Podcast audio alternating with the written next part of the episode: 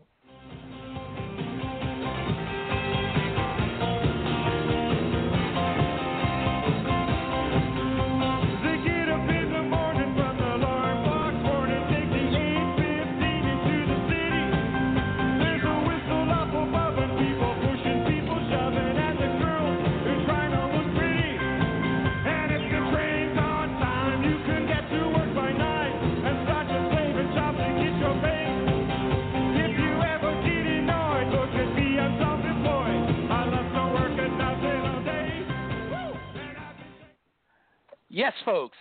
Thursday, May 23rd. It's 5 p.m. Eastern.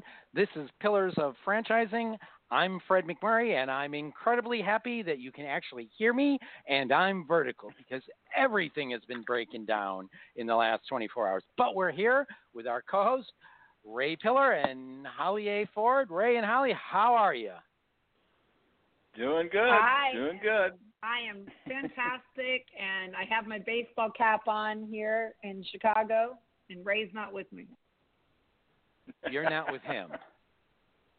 Whatever. Whatever. so, what's the what's the weather like, Ray and Holly? Well, I got sunshine and windy 77 degrees here. Oh, same. It's gorgeous. I love your city. It's beautiful. I'm downtown looking at really tall buildings and it is it's it's a perfect beautiful day here. Yep. Uh, you can't go wrong with a day like today. Well, it's still cloudy think, here and it's been raining lately.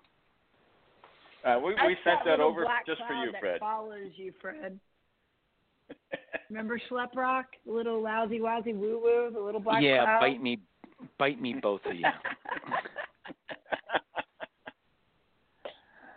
bite me. Oh, both we're just you. tired of you hearing about the All right, sunshine and the introduce our whales. Guests, come on, they, they, they, we gotta, we gotta find out where they're at today. So, who's our first guest? That's the question. That is the question we were debating when we, we were trying to get you to talk to us. Oh, bite me. Maria, why don't right? we? Why don't we bring the chief yogini on first? Woohoo. Okay. Yay! So, I'm Holly, here. why don't- Not a sec. All right, that's Go she jumped in fast, but Holly, I who jumped is in, the yes. chief? Who's the chief yogini? The yogini? chief so she yogini, yeah, she is Maria Perola Turco. Maria, um, I've had such an uh, incredible experience visiting her on her yoga in New Jersey. I love Maria. Maria is so intelligent. She has done so much in her career. She's chosen to focus on her on on the yoga, the business that she franchised, but she has the uh, what would you say? She's got a, a very very long list of accomplishments. That's the best way to say it. She has been a franchise owner. She has optimized businesses. She's um, she's done it all. And right now, I think she's taking the world by storm with her honor yoga business. And again, it's a beautiful facility. And uh, I'm excited to have her tell us more about that. Well, Maria, you have probably you probably have gotten the longest introduction ever done on this show. You should feel honored. Yay! I am honored. No pun intended. I am honored. Thank you, Fred. well, how do you know the pun wasn't intended there? I mean, you know. So, where are you? I, first two questions I'll ask: Where are you, and Uh-huh. what's the weather like? Okay, I am in the beautiful Princeton, New Jersey, and I think I see a rainbow because it was just raining and now the sun is out. So, yeah, there we go. It's beautiful here. Ah. So now that we've done pillars of weather, we'll let Ray ask the first question since Holly's being annoying about Ray not being where she is. That's really easy. Well, first of all, we haven't talked about the weather. Well, I guess we have. Anyway, what is honor yoga? Ooh, good, pers- good question. So, what is honor yoga? Well, first, I, I ha- can you allow me to just um, make sure that we're all really sitting up tall and straight and breathing really deeply and relaxing. Can we do that? and that gives you a, a, Okay. a really good idea as to what honor yoga is. Everybody there? Are you sitting up tall and are you taking a nice big deep breath in through your nose Brett, and then out Fred's through your not. nose?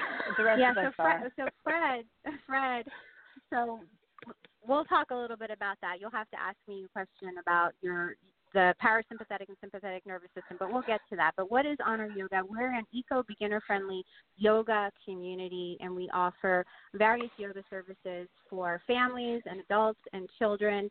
And we offer meditation, aerial, and floor yoga and we do retreats and birthday parties. We are an amazing brand that's bringing change and community to the U.S. We're excited. Holly. Perfect. Wow. so what's it? Yeah, what Maria- makes it different? Yeah. Ooh, Ray jumps in with another killer question. It's Killer all good. question. I just dive right in there, you know.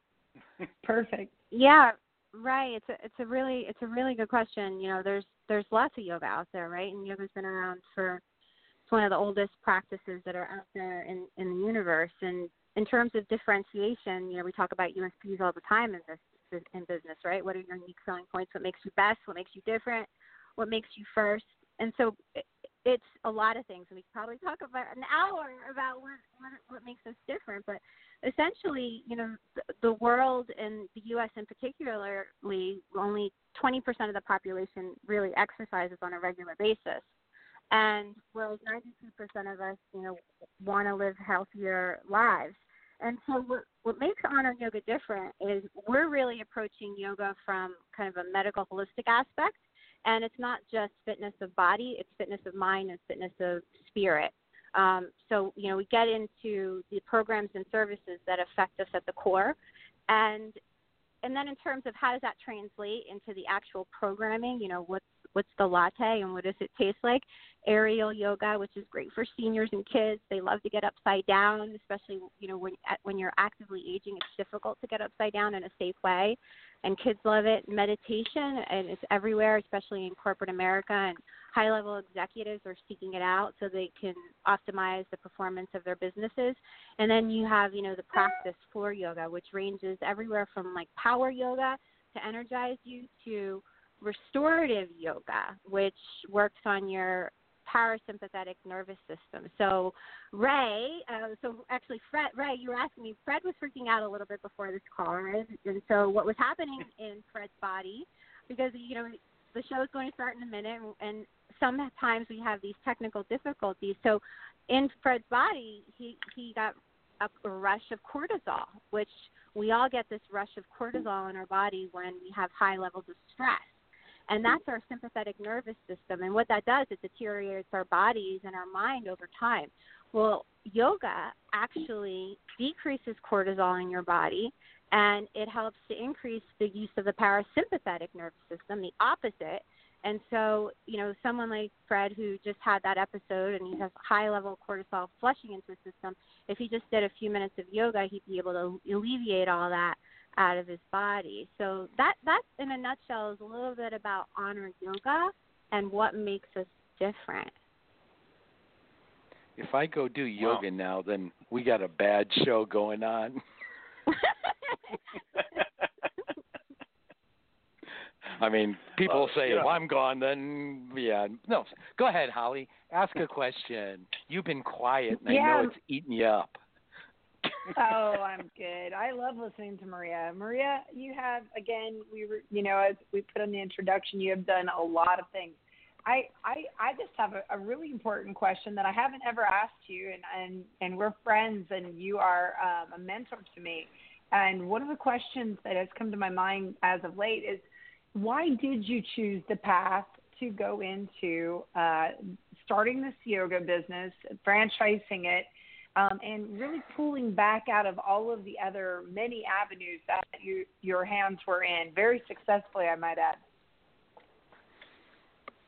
You know, I have asked myself that question too, Holly, many times. So we're going to answer it together right now here. So, Okay. uh, you know, Good. my my I'll tell you a story, a little bit of background story, and I think it starts with my mom. So, if you can imagine a farm in Italy that has 13 kids, it just has two rooms in the house. So they got their water outside in a well, and they had an outhouse as a bathroom. And you know, at the age of 16, um, my mom worked on the farm. She had 11 brothers and sisters. Her four-year-old brother came into the house and he picked up a shotgun that my grandfather used for hi- for hunting. And he thought it was a toy, and he he fired it, and it hit my mom in the in the elbow, and she completely lost most of her elbow, completely shattered in her right hand. And so she then was sent to the U.S. and she got married and, and had my sister and I. And so she had this handicap.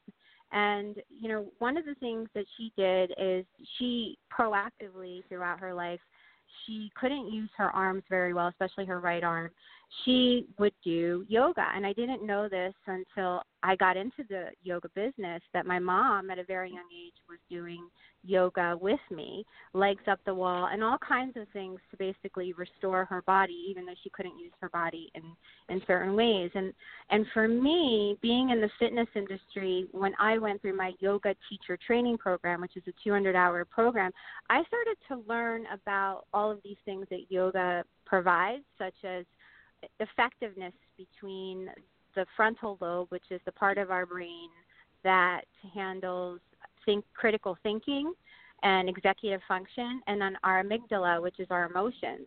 And I started to learn the science and the medical benefits of yoga, and I I tied it. I, I I realized that it's been really within me all my life from past that was passed down from my mom, and and so that ignited a passion in me. It ignited a passion in me to take everything that I've learned in the business industry of fitness and apply it to this amazing opportunity to bring yoga to the masses. I'd love to see an honor yoga on every studio, on every corner, in, instead of a CVS pharmacy, so that people are going and they're getting, you know, their their fix through meditation, yoga, breathing, pranayama, um, which we know can provide great health benefits instead of you know their their prescription medication. So it really is born out of this passion to um, want to give to others what I've seen in my mom and what I've seen for myself.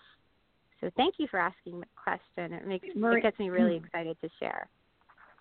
Oh, Maria, so, I, I love that answer. Wait, let me follow up real quick, Fred, because I have a really important question. When you talked about the combination, if you will, of of the two different functions of the brain? Are you kind of looking at um, the the the primal basal basal um, what would it be emotional spot, the subconscious perhaps, uh, yeah, with the, more mm-hmm. conscious, yeah, with the mm-hmm. conscious uh, rational uh, part of the brain, and and you're integrating that fully into uh, the one being, correct?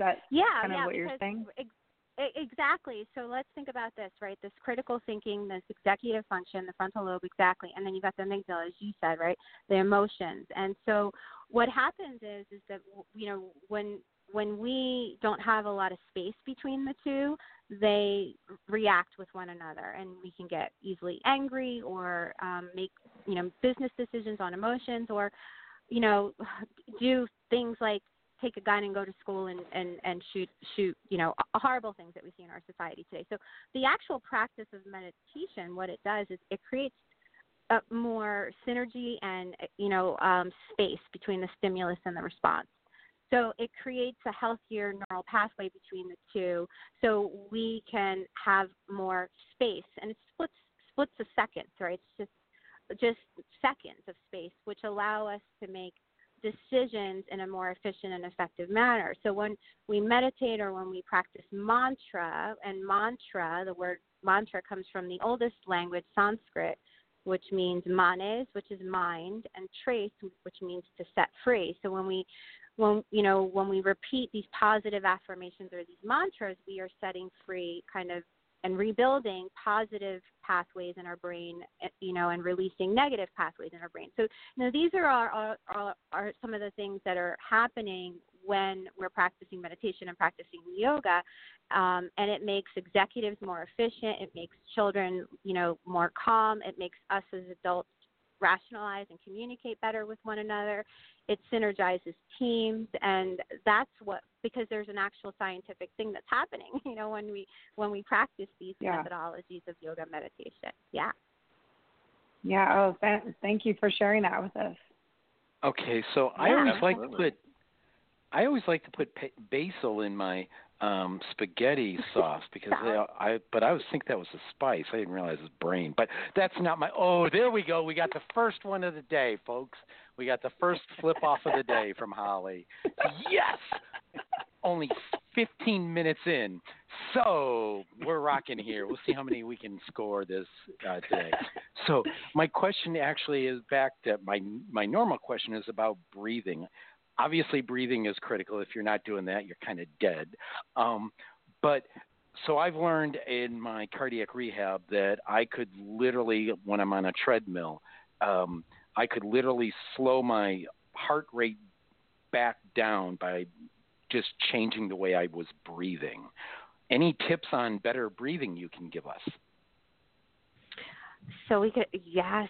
So there's all different kinds of breathing, and in yoga we call that pranayama. And so let's say, for example, you're having a, a heat flash, a hot flash as a woman. You're menopausal and you're having a hot flash. You can actually stick out your tongue, and if you can, and I know you're all doing it now, right? You're sticking out your tongue, and you can curl your tongue, and and then try to breathe through a curled tongue. And if you take in your breath through that curled tongue, you are actually cooling down your body and you could mitigate the effects of a of a of a hot flash and that's called Sheetali breath. Now I'll give you another example. If you um, had a big meal and maybe you have a little bit of indigestion, um, you could do what's called breath of fire, where you're actually pumping your abdominal muscles, your belly button. If you look down at your belly button, you put your finger on your belly button, push your belly button in, and then push it out towards your finger and do that really quickly with your breathing in and out, in and out, in and out, and you're stimulating your digestive system and all your gastric, you know, juices and so on. So, you know, different breathing, like like you said, Fred, in cardiac rehab, they probably had you just focus on, you know, ujjayi or deep breathing in and long breath out is really oxygenating your bo- your blood and having you slow down your heart rate. So different breathing techniques can be used for you know different you know different things that I just described. It's kind of cool and fun. Uh, the only the only thing wrong with your statement was they didn't teach me squat about breathing. I just kind of figured it out. Everything else I got to agree with. You and I need to hang Yes. out. We have to hang out. That- a that lot has- more, that- so. That's You- you fine. learned That can be arranged. Fix him, Maria. the doctor swats you in the ass. They said get up and walk the treadmill until you collapse. Well, no, the one day I actually did push it, they yelled at me. But um, no, it's just kind of one of those things. So I started deep breathing and I watched the meter go down, and I went, hmm, that works. But other than that, yeah. So we will hang out more. Ray, take a question before I make another smart ass comment. I will, I don't, but I don't know if everybody heard me, but you know, you, you kind of learn how to breathe uh, when the doctor hits you on the butt when you're coming out. You know, so that's kind of a natural thing. But one of the things that crossed my mind is uh, when I was in college another century ago. Uh, that was uh, last uh, millennia. I, uh, yeah, I practiced uh, transcendental meditation at that time, and uh, yeah, it sounds like this is kind of related to yoga. Is that is that true? That's right. Yeah, absolutely right. Yeah, that transcendental meditation is the form of meditation. There's all different kinds, uh, whether it's sound or or mindfulness, and yeah. So I like we'll have talk. I'm excited to hear about your transcendental meditation experience. That sounds intriguing. Oh yeah, well I, I can tell you right now, you know, college was kind of rough uh, from the standpoint of uh, tension, and I I know uh, when I would uh, meditate, I could feel the tension just shooting out of the top of my head, going straight up. Mhm. It was interesting. It Mhm. was interesting. It it, Yeah. it it really worked, but uh, since that time I have not done that. But uh, uh, I attempted a yoga class, but I think I walked in the wrong room because. Uh, uh, when I walked in, it was like 86 degrees in there, and the humidity was 110 percent. And uh, I walked right back out again because I couldn't stand the the, the heat. But uh, being a, uh, a senior citizen, what do you recommend for senior citizens who have a background in, in TM?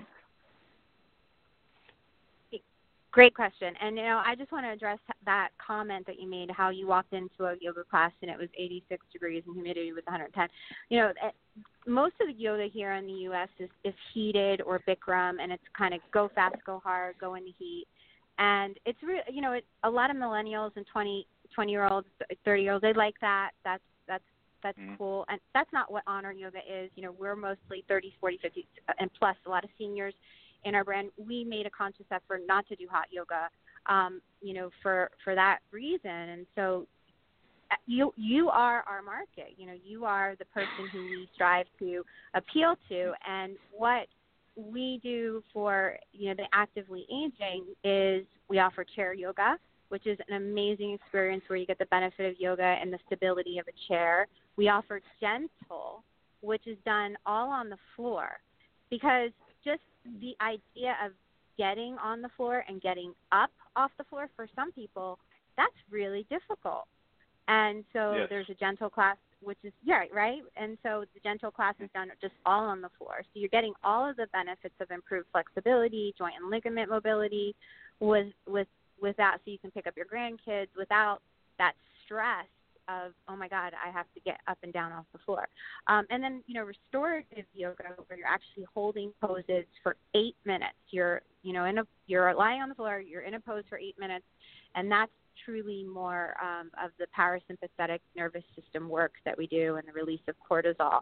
Um, and it's kind of equivalent to getting three hours of, of sleep when you take a restorative yoga class um, to energize you so you know Ray, for you, those three classes is what I would recommend if you were to walk into an honor yoga studio. Chair, restorative, and, and gentle, and you would just feel accomplished, you know, and that's an important word, Mhm. feeling accomplished and rejuvenated. Wow, Okay. that sounds cool. So when when are you coming when are you coming to Princeton and to visit me?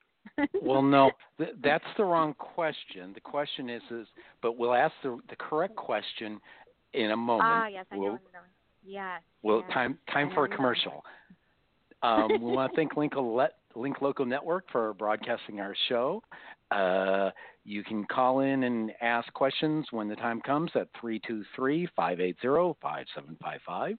That's 323-580-5755.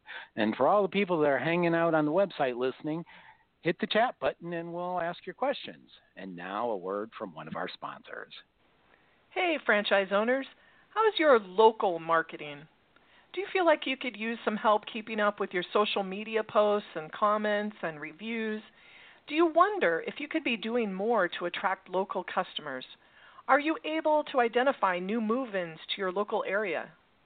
At Westvine, we help franchisees like you reach more local customers through digital marketing. With daily monitoring, creative content, and ad placement, and customer data intelligence, we'll get your business in front of the people who want your products or services.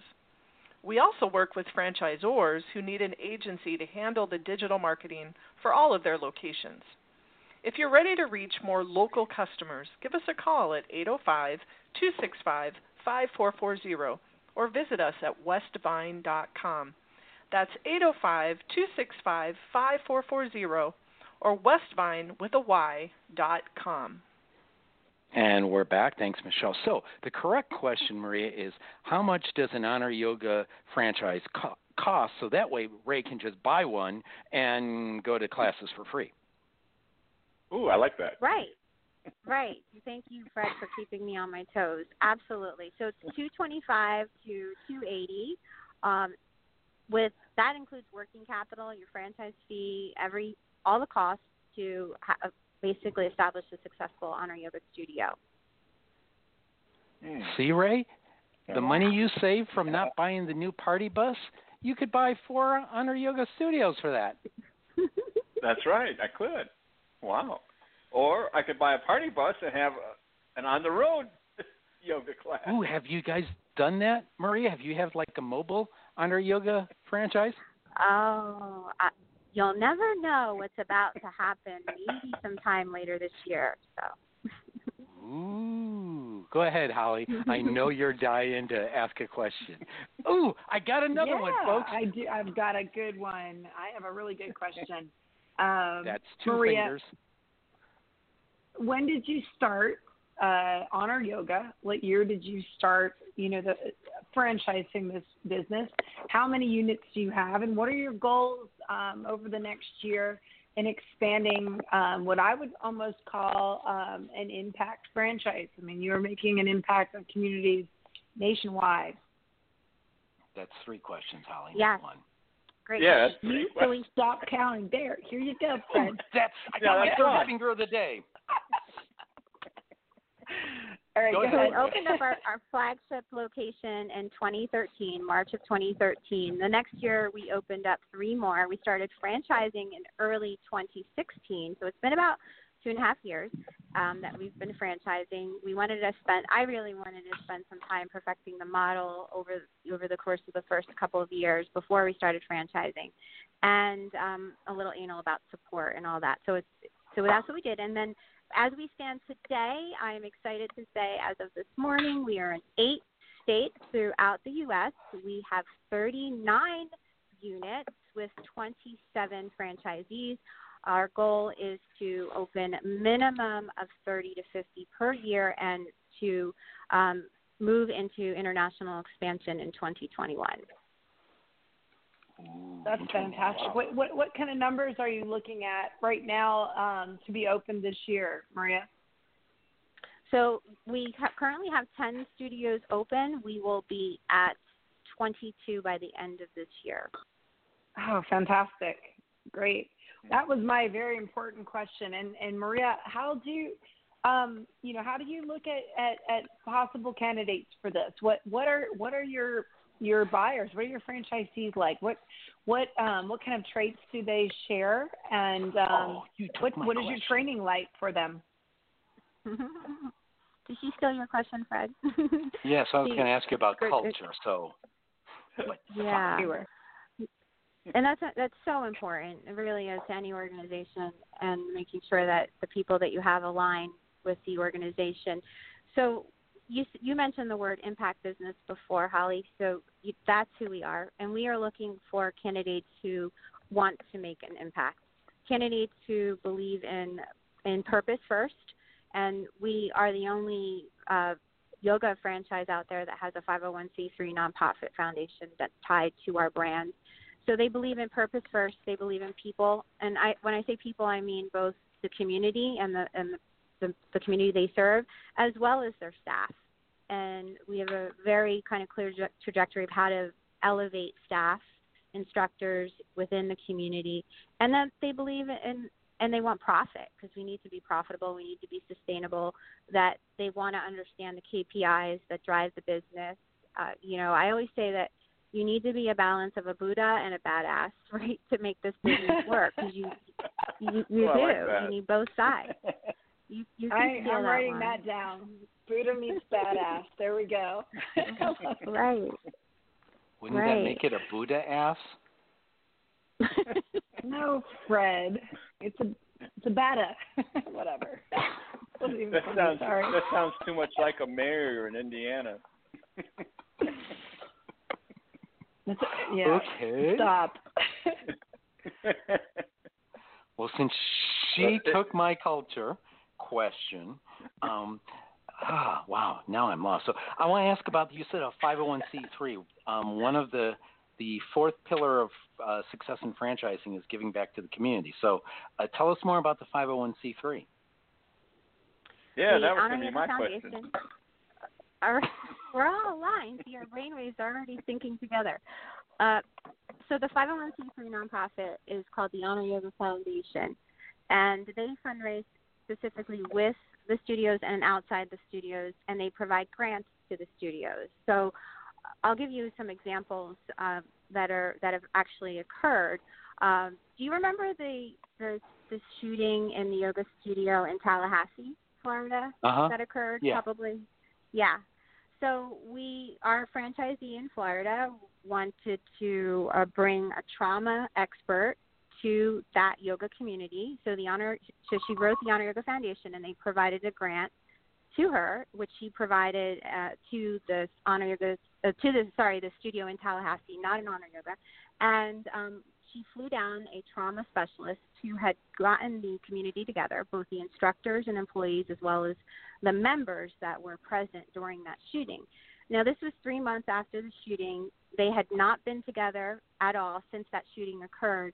And this trauma specialist that was sponsored by the Honor Yoga Foundation took them through a day of healing and tears. And they were so moved and so grateful because they felt that until that session occurred, they had never thought that they could go back into a yoga studio. They felt a lot of anxiety anytime they were in any kind of, you know, public environment.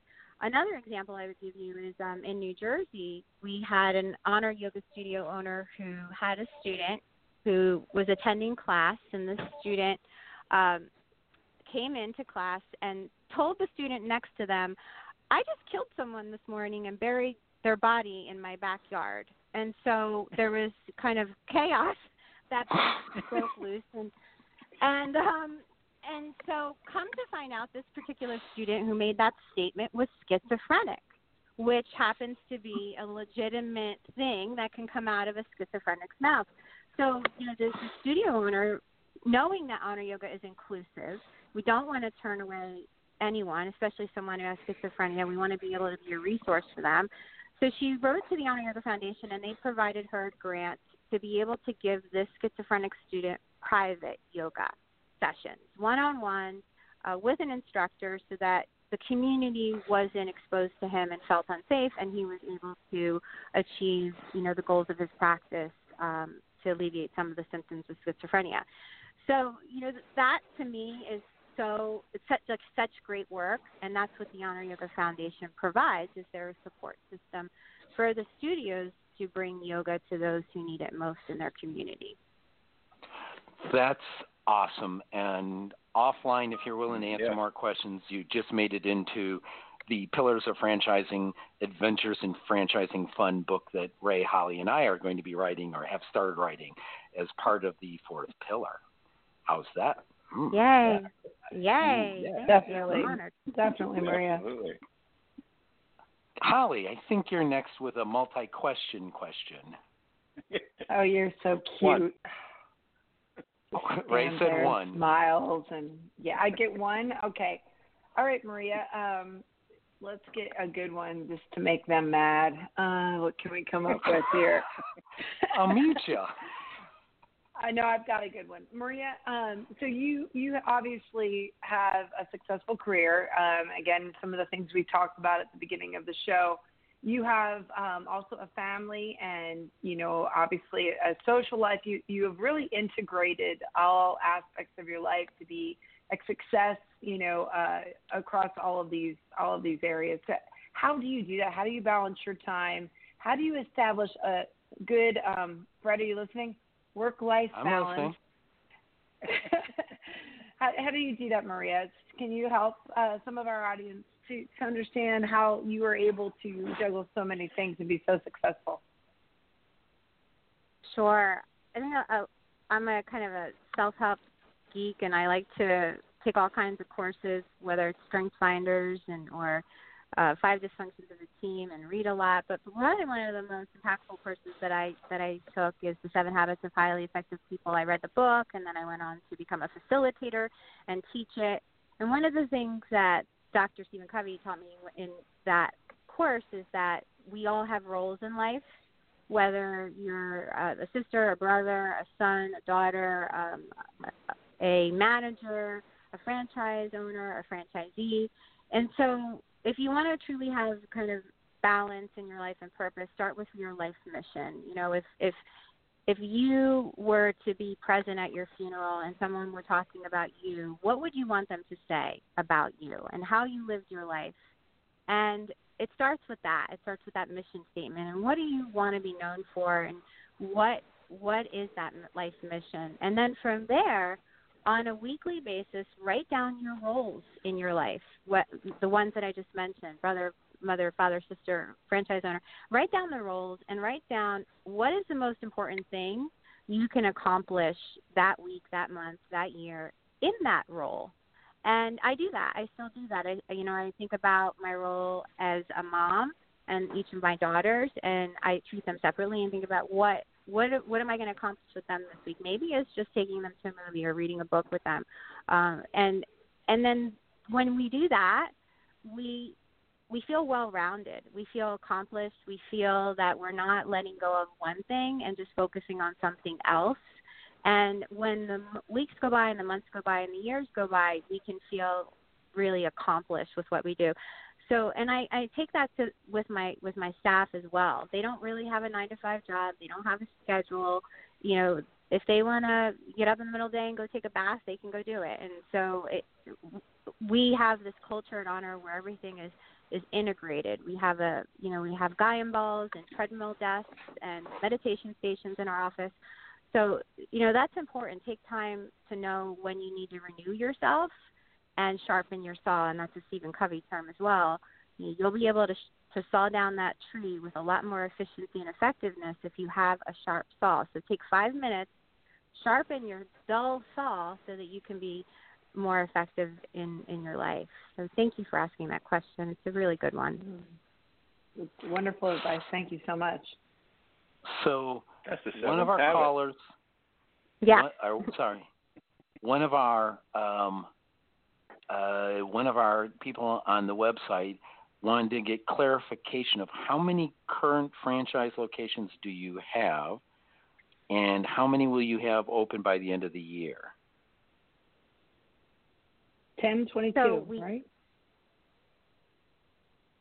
Cor- correct. So we have 38 units that have been allocated, representing currently 27 franchisees.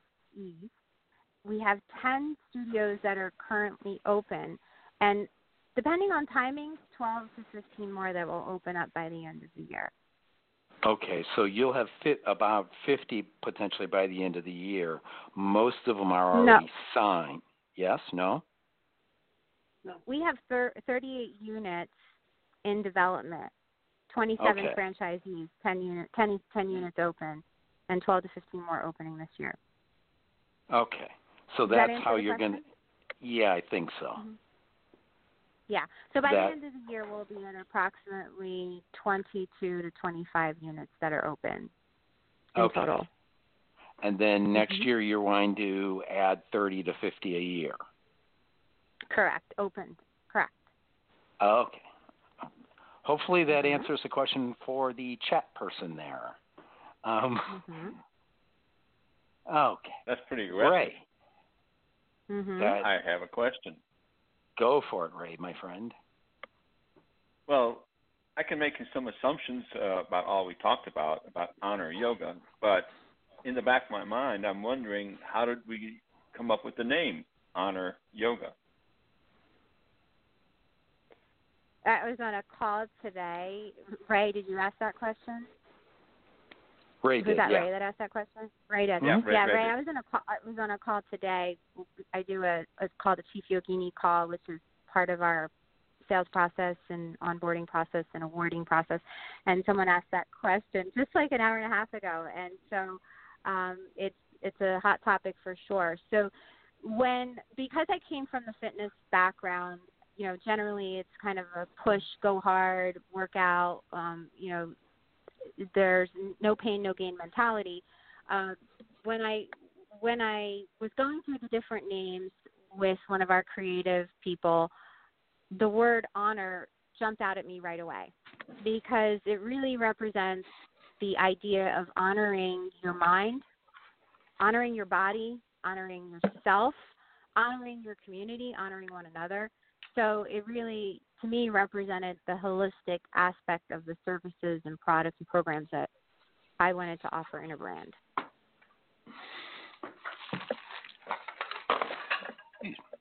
Awesome. Awesome. So, um, yeah. m- my question is this: uh, so, our listenership's about forty percent female. Um, the statistics that I've seen show women uh, franchise ownership is around 30 point, I think it was 6%. Um, what's it been like being a woman in a majority male uh, field? So it's been fun. you know, it's it's been fun, but um, it, it certainly has built a lot of grit. And I think that being a woman in a male-dominated industry has really shaped me to be the person that I am. Certainly, been met with you know some adversity, some challenges, some discrimination, all of that. But you know, it really makes you stronger, and it makes you hone in on your craft and be better at who you are. And I'm really grateful for that ability to be able to sit here today and and share you know my story with other women out there. You know, to say that you know you just keep keep focus on your mission. Keep doing what you do. Um, be compassionate for people who, you know, are not on your team, and build your team. You know, choose people who choose you. And that's my biggest thing is I've chosen people who've who've chosen me, men and women. But certainly, it's been it's it's had its challenging moments, but I wouldn't have, I wouldn't change anything. It's been a, a great ride. Okay, so now you killed off the Addison question because you already answered it, so I can't ask that one. Yeah, well, okay. It's a good one, though. Addison is his granddaughter, and um, for those of you that are new joining us on Pillars this week, and uh, he he has uh, everything he's building right now is for that girl. So so you are a tremendous mentor to her and, and all of our children. Maria. Thank you so much, Holly. And uh, Fred, my daughter's name is Addison, so that name has a really? special. Oh. Yeah, special ring in my heart. Yeah. All right. Were you a Cubs fan? no. No. Okay. Well, I that, always. That... Her dad's a Cubs fan, and and I always say, was this because it was the Cubs Wrigley Field is on Addison, and they tell me no, so I won't say it's not, but I still have my suspicions. And I know she's not listening today because she's teaching. So, how old's your daughter? I got to ask. She is 10 years old. And how old is your ah. Addison? 18 months and she walks and and she took her first header out of the crib the other day and scared the living crap out of my daughter but my daughter and, and her husband handled it really well they're phenomenal parents so, yeah, she's the she makes dad grandpa's uh, heart go pity pat. She will inherit the chair of pillars of franchising and and West Vine from me. Oh, never mind, sorry. Uh, we dedicate Holly, the show to the Addisons in our lives, then. If I, I always dedicate the show to my Addison, so yeah, it's all good. Although she's gonna have a brother or a sister in late June, early July, so we'll we'll we'll see which it is. I don't care which, as long as they're healthy. So, Holly, you got another question? Mm-hmm.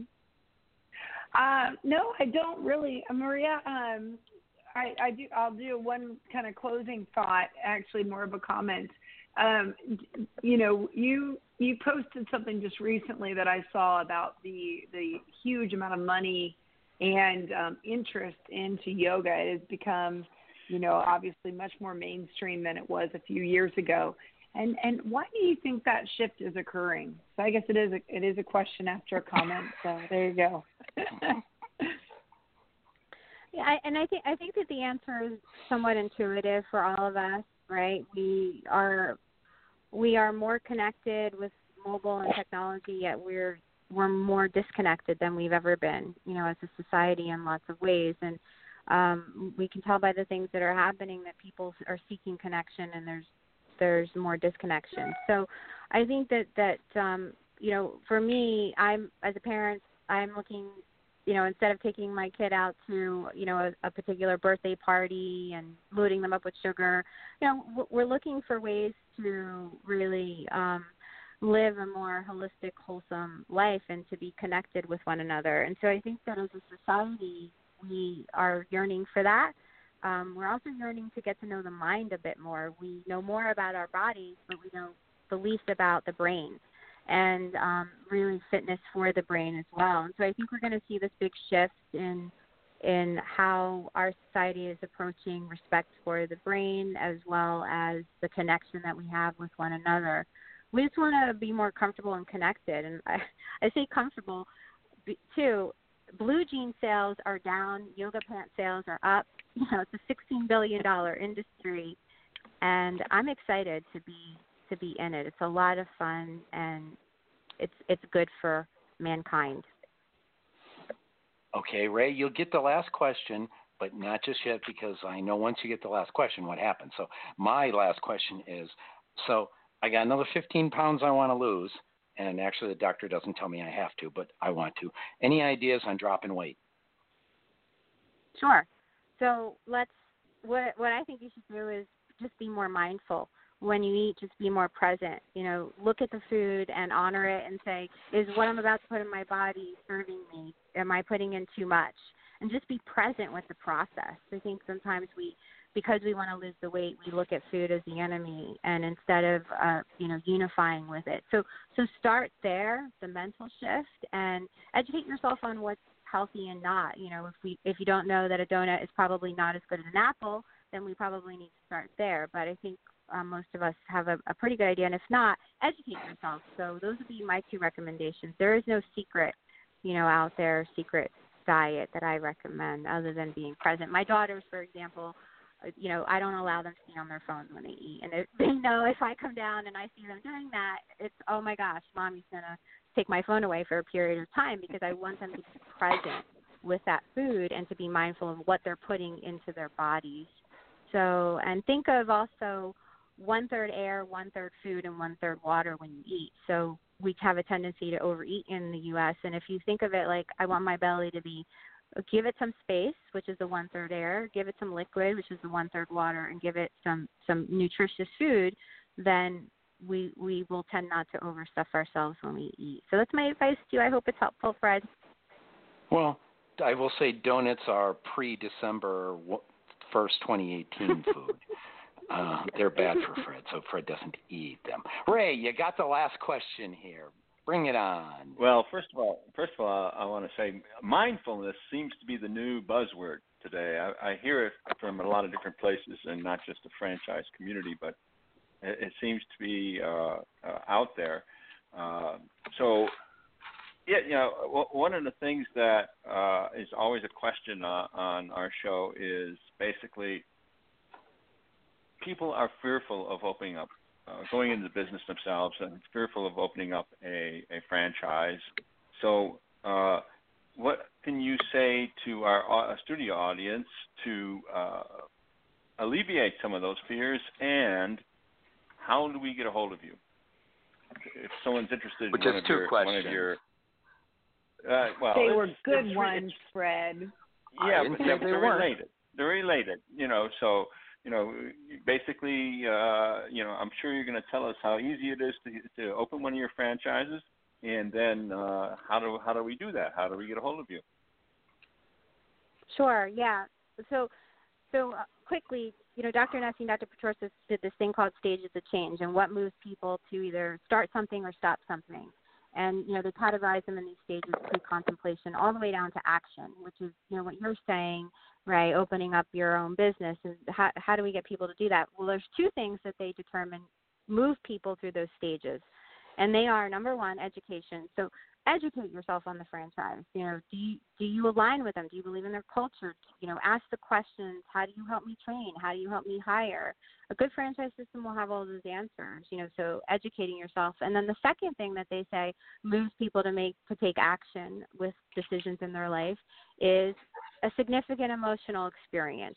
And that means the business that you are going to go into, you have to believe in a, in a hundred percent. You have to know that every day when you get up, you whether you're semi-absentee or you're owner operated, that it is part of your life mission. What we talked about before. So, uh, in terms of Honor Yoga, any good franchise like Honor Yoga System will have all the answers. They're going to help you train your staff. They're going to know how to measure KPIs, how to make sure that you're optimizing them to help you hire, to help train your staff. And those are all things that we do, but any good franchise system does. So education and be passionate about what you're doing. You get a hold of me, really easy. I'm on LinkedIn or Maria, my first name at honoryoga.com. And I look forward to um, to getting to know everyone on the call. Reach out. Wow. Wow. All right. Thank you, ma'am. Um, Thank you. It's a pleasure. We'll Thank you so much you for back. having me. like I said, With, if you yeah, want to, without you're in the book. All right, folks. uh, Holly, will since you did a wonderful job last time, who's our next guest? Okay, Fred. The next. Wait, step, time out, sorry. Price is Right. Time out. Yeah, Sorry, my bad. I forgot. Uh, we got to pay the bills. So just want to tell the people Oh, hanging out on the website, you can continue to ask questions. We love hearing from you. Um, and it always kind of freaks me out when I hear the beep in my headsets with people having questions, but that's okay. Uh, you can dial in at 323 580 5755. That's 323 580 5755. And it, for the callers that are dialed in, if you hear me ask what's the, your area code, let me know. And now, ooh, I lost our commercial because I thought she was going to say the magic word, and then so I was right there, but then she didn't, so I didn't have to play that. So this, before we go into our commercial, is for Holly.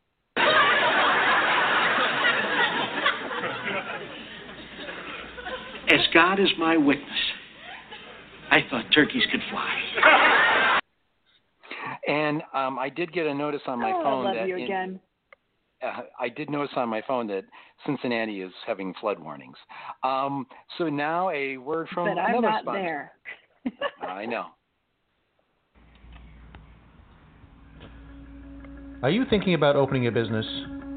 Whether you're in transition from a corporate job, looking to generate investment income, add to your existing business, or just too young to retire, come to the Great American Franchise Expo and explore your options. Meet face to face with dozens of franchise executives representing dozens of quality brands. A wide range of price points and ownership models are available. Attend our free seminars on accounting, real estate, and marketing. Franchise law experts will be there to answer your questions, and banks are on hand to discuss loans and financing. The first 100 attendees will receive free VR goggles.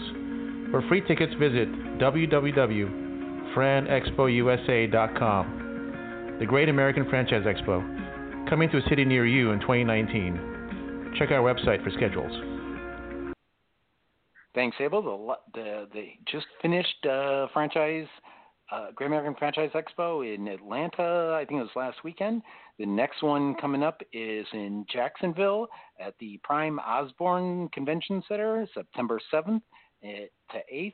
And you can learn more at franexpousa.com. Now, Holly, back to your intro. All right, great, Amanda. It's so nice to have you on the show. Amanda has a fantastic background, um, and there's some diversity in that too that she may share with us later on, and where she uh, kind of began her career in 2003. Um, in uh, recent years, or many many years now, so eight years I believe, um, she is an owner of Massage Massage Envy, and I think you have how many units do you have now, Amanda? Four. 15? Four. Four. Oh, I'm so sorry. You have Did you four 15? Massage Envy. I did say 15. All right, Let's well, get that's what's coming in the future, right? There we go. Yeah. Um, but, but Amanda has been very, very successful in her business, and I, you know, I'm really looking forward to you sharing with us kind of some of the reasons you began um, franchising in the first place, and then, of course, why you chose to do multi units, and and how that economy of scale has really, um, you know, helped helped to grow your your career, if you will. But first, tell us your last name because Holly forgot to ask, give your last name, where you are, and what's the weather like. Because this is Pillars of Weather. That's your question. um, it's Amanda Tokus, and I'm I'm here in Fort Wayne, Indiana. It's been raining for a month. Uh, yesterday was 55, and today it's 80 and sunny. So I'm I'm very pleased with the weather today. Um, but yeah, to answer your question, I, you know, I've always wanted to, you know, be open my own business. I've always had that entrepreneurship, you know, inside of me. Uh, but I had, as you saw in, in my resume, I had actually worked in law enforcement for for quite a while, and um, because I had been in it for quite some time, I actually could have retired at 50. So I started looking at things, you know, in my late 30s and, uh, you know, thinking about the future. You know, could I potentially open up a business when I retire? I mean, 50 is still young, right? You know, what am I going to do? So, um, you know, I wasn't extremely serious about it. And, and honestly, I was in Chicago and uh, I kept hearing about massage envy. And I mean, who doesn't like massages? So I was curious because I'd never heard of it. And I just, I was, I had some downtime, was doing some research. And, you know, so I became very curious if there was any in Indiana uh, or in Fort Wayne in particular. And there were not. At the time, there were only five in Indiana. And so I was kind of disappointed. Um, and honestly, you know, after that, for like, I, I actually found out I was uh, expecting for the first time that very same day, because and I literally, it's like why, why I remember all this at the same, because it's a very important day for me, very exciting. I, I learned that I was pregnant. I learned about massage envy, right? So, I liter- literally, I I had researched it on and off throughout the year, just more out of curiosity. I'm always I'm always thinking in the future, what am I going to do? um, you know, and and trying to come up with ideas, you know, uh, for business ownership. And I had taken lots of classes. In addition, I have a master's degree in business management, um, but trying to figure out how I was going to set up this business, and figured I had, you know, 10 years to figure it out. So I get home after having my daughter, so you know, nine months, ten months fast forward, and I check the mail, and there's a postcard from the uh, from the regional developer and she's looking to expand in the Fort Wayne market. So, uh, you know, of course, I had to sign. I had to, I had to take my uh, my four day old baby to this event and uh, and and hear uh, hear what she had to offer. And um, I was, you know, definitely interested in the concept. The model uh, was just incredible. And um, and then subsequent to that, continued to do more research, and uh, eventually, I think eventually bought our first license. Uh, I think it was about four months later, maybe five months later, uh, and then opened up our location uh, about 10 months after that. But you know, Holly, I uh, my plans yeah. were to just open the one and keep working until I turned 50, uh, because I was actually I, I was only 30, 39 at the time, and so I thought I was going to get this in place and then retire and, and have this uh, this business to kind of you know, I could be mostly absentee owner. But through the process, uh, you know, the more we learned about it, um, the more that corporate really wanted someone to be there full time for it to be successful. And it just ended up making sense for us, um, for me to go ahead and, and make that change in my career. Um, wasn't the original plan, you know, I had my whole life planned out, but honestly, it, it was such a great choice uh, to have made that because unless you really, unless you are there in your business, understanding it, being a part of it, you know, and, and a part of every aspect, you know, from you know from the beginning stages of you know, you know going through the FDD to you know doing your build out and hiring your people and doing the training. It's just you're you're not going to get that if you hire someone you know uh, to come in and, and run your business. And and if that's no offense to that, there are a lot of franchises where you can do, you know, total absenteeism. Um, you know, it, but for what I wanted to do and the type of business this was, uh, with more of a sophisticated retail, I I think it was important that I be a part of that. Um, and mm-hmm. so, uh, so we just had one license then, though. It was just one baby. so there was no plans to to to have more initially. So um, so it was, you know, someone had asked me what was what was the most surprising thing. I, honestly, if you'd asked me ten years ago, would I have four massage envies, I would have laughed. Um, no, I couldn't have even imagined it. But you know, they are scalable, and you know, once you get in and you you understand the model, um, you know, and I'm not going to say that it hasn't been some times that were you know challenging, but what I have learned, you know, over the years, you know, going from one to two to three to four has been you know incredible. Is that the same as going one to two to three to four kids? Did you have one kid for every massage envy you pick up, or no? Mm, no, I had okay. to stop after one. I couldn't. I had too many businesses. okay, just was kind of curious there if, if the the number of massage envy licenses went up was with the as so did the kids. But okay, Ray, go. no, it. oh good lord, no, no. I, I I you know I have a lot of respect for for women who have multiple children and multiple businesses. It's a lot of work, but um, no, just one ch- one daughter. yeah, we we have a franchisee, uh, Kristen, who's uh, uh, got a full family and, and the equivalent what about three franchises now. Uh, she's doing a fantastic uh job, and I don't know how she does it, raising children and running a franchise. Wow. It's, yeah. But I, I do I, I can equate a little bit with uh, uh, with you uh, in that uh, uh, it's it's interesting. Uh, when I opened up my franchise, and I have a Molly Maid franchise, and I am uh, I feel like I'm deeply involved in it because I love it. I love the franchise uh, of Molly Maid and and the people at corporate. Uh, and uh, anyway, I just want to kind of go back a little bit to when I first started the business, and I want to see if you have uh, maybe experienced something similar. Uh, we had a phone call uh, before we had we used to get some crank phone calls uh, from people and uh, this is before we started recording. Once we started recording phone calls, that, that kind of went away. But they, uh, they, you know, wanted to set up service with us, and they, uh, at the end of the uh, phone conversation, she said, "What will the maids be wearing?" Oh. and, and uh, at that at that point, we said, "Well, we, we don't think we're the service for you, sir," uh, and we, you know, politely hung up. I was wondering if you have experienced anything uh, uh, similar to that?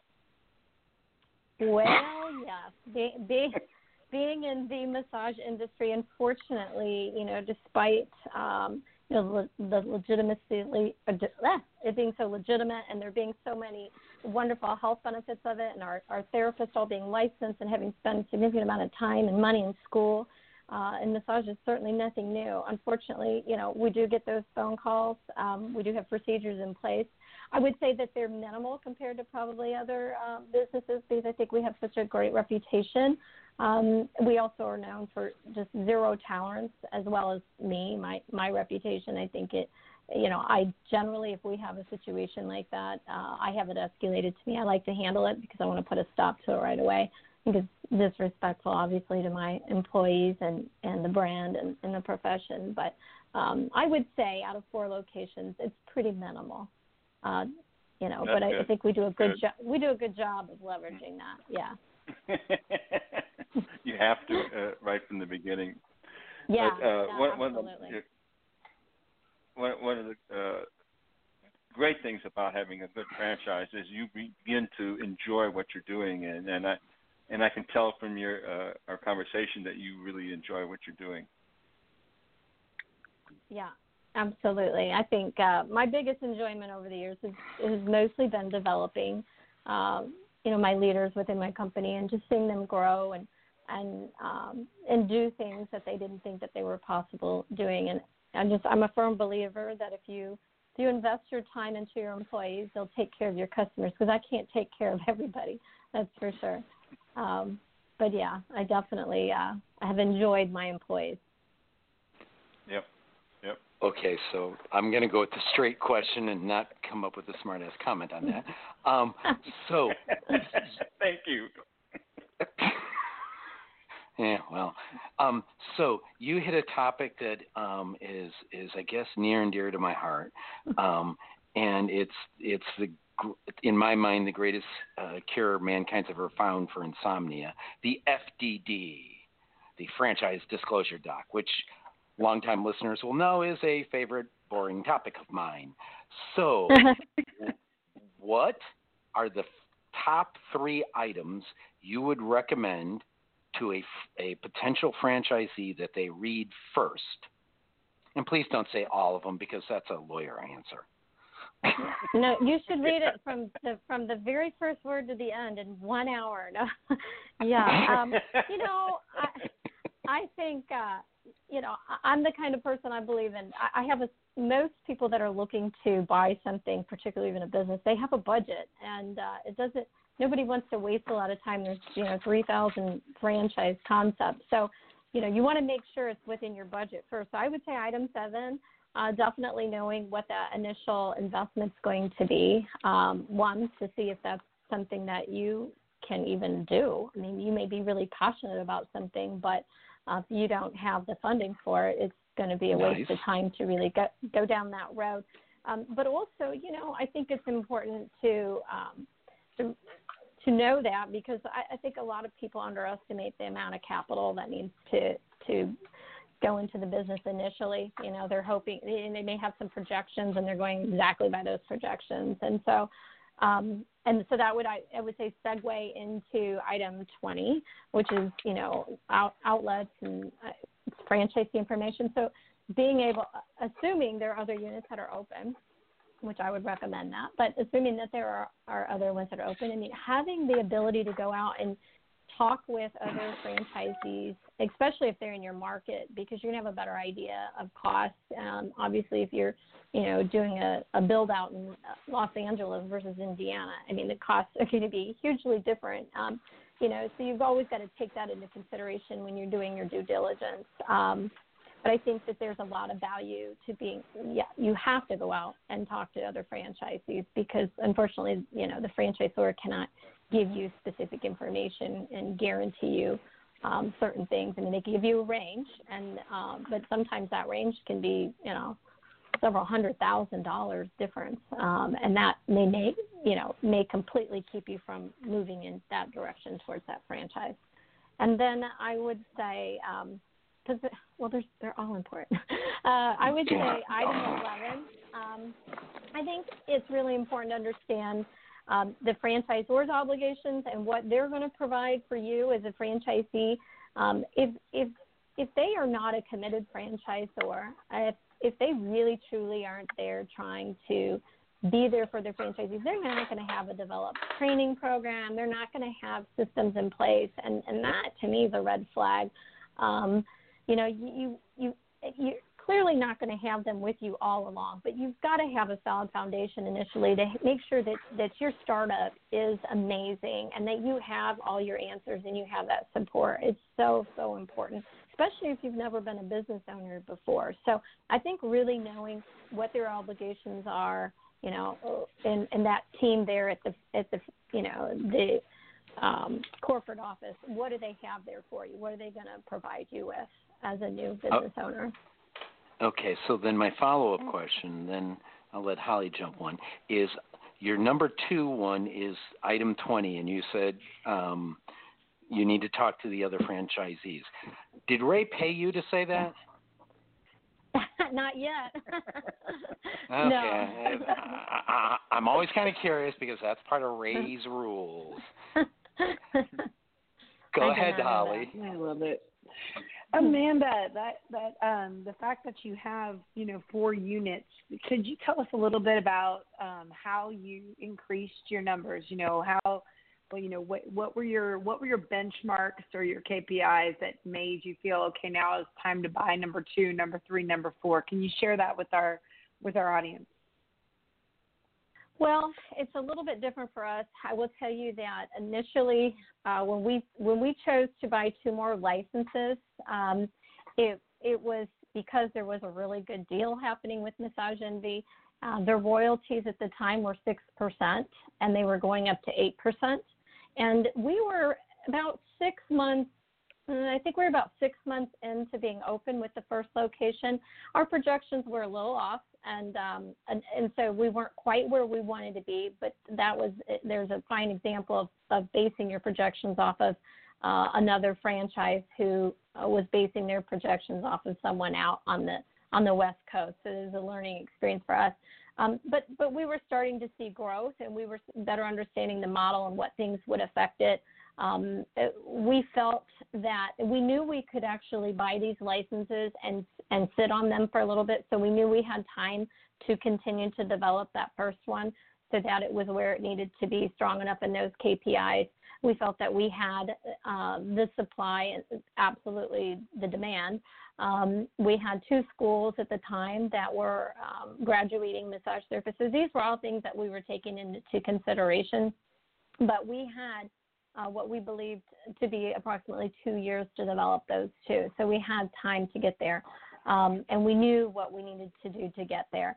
So the second one that we opened, though, because there was already a second Massage Envy in Fort Wayne, um, we didn't want they were we had opened about the same time as them, and so we we didn't. The issue that we struggled with locally was uh, having the supply with the therapist, so we didn't want to push too hard with that. So we actually chose sure. um, to open the second location two hours north in an area where there were no other there's no other competition in terms of the uh, the supply issue with the therapist, and there were two schools there as well.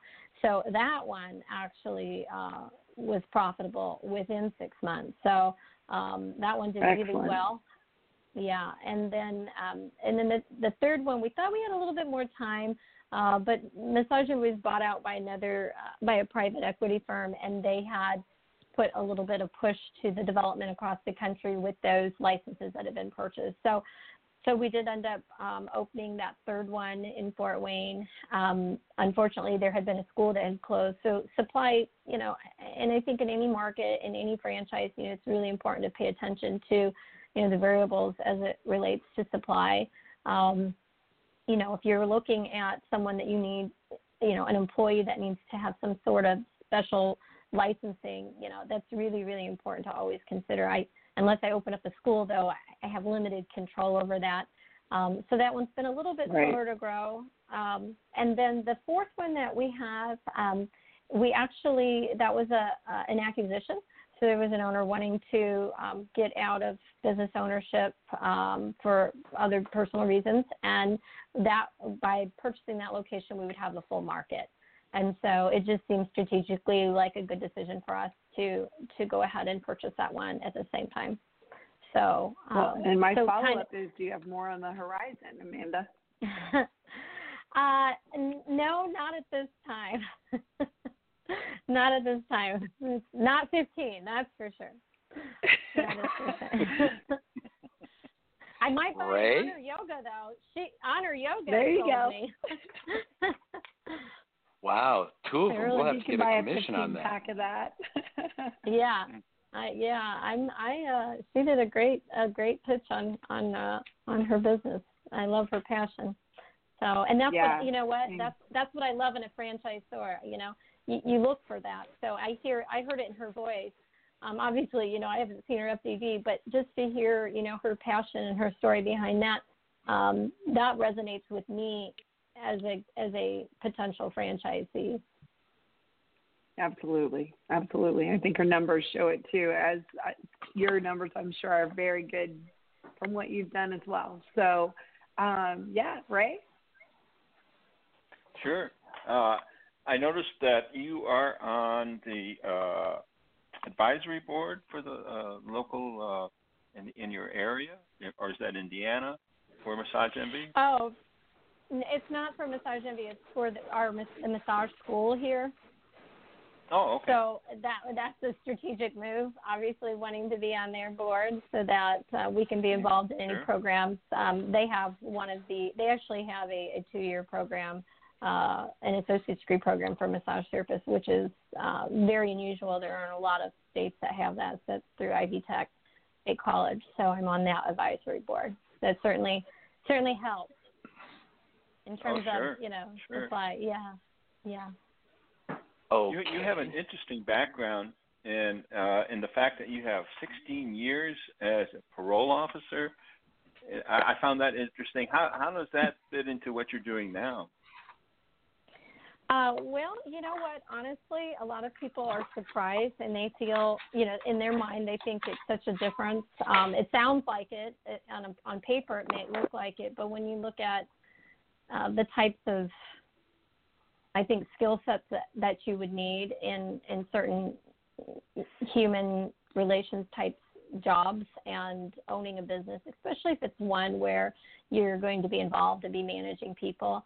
Um, I think it just comes down to you know being able to um, collaborate and, and motivate and work with your employees and your managers, um, being able to lead and um, you know I, I think there's a lot of just from supervising. I mean, even if they were criminals, I mean, I'm still working with individuals, a variety of individuals who were, you know, I needed to motivate them to do specific things, and um, you know, honestly, it's just people skills, and I, it was not very difficult at all. So, uh, strangely enough. That- Yeah, definitely. Uh, that helps. Uh, I like to use the word emotional intelligence a lot, and uh, I think that's what you, at least one of the skills uh, uh, person needs because of uh, not only dealing with your potential clients and customers, but also your employees. Uh, recently, I, I, I was thinking, what makes up my business, and we we have you know we've talked a lot about uh, the fam uh, our employees being part of our family, and uh, I use that word a lot, family. But then recently, I thought, well, we've we've uh, laughed together, we've had fun together, but we've had instances where we've cried together, and I think that when when you reach that point, you know that you really really care about the, the people that uh, you know are part of your family. And I'm talking about, Yeah. of course, your your business family. Absolutely. Um, and you know, y- your employee your employees will work harder if they feel like they're a part of the family. They will be more loyal and committed to you. And you know, I mean, obviously, it's a business. You need to make you need to make money. Um, but but having those relationships, and again, I mean, you know, there's boundaries. I, I understand that, but letting your employees know that you genuinely do care about them. You do want them to have that work life balance, and you will be there for them and and hear them out when they're having things that are happening in their life that you know make it impossible for that work life balance. You know you have employees that get illnesses. They have you know children that die. I had a therapist recently. Her her son was um shot and killed on accident. And you know we all pulled together and you know we all went to the funeral and then we we helped raise some funds and you know i've been working with her trying to you know help her with some counseling and it's just you know it's you you got to be there for your employees at those times and you know especially if you're in a in a business where you're hands on or even semi absentee i think it's ever so more important for them to know that that you're human too you know but you're willing Yeah. to be there for them so yeah absolutely Very very important. And, and transparency is another thing. We try to be as transparent as you possibly can Oh. in our business. Ab- Absolutely. When when we acquired the fourth location and it had been owned uh, by you know another person, obviously for about seven years. Well, maybe it was six years.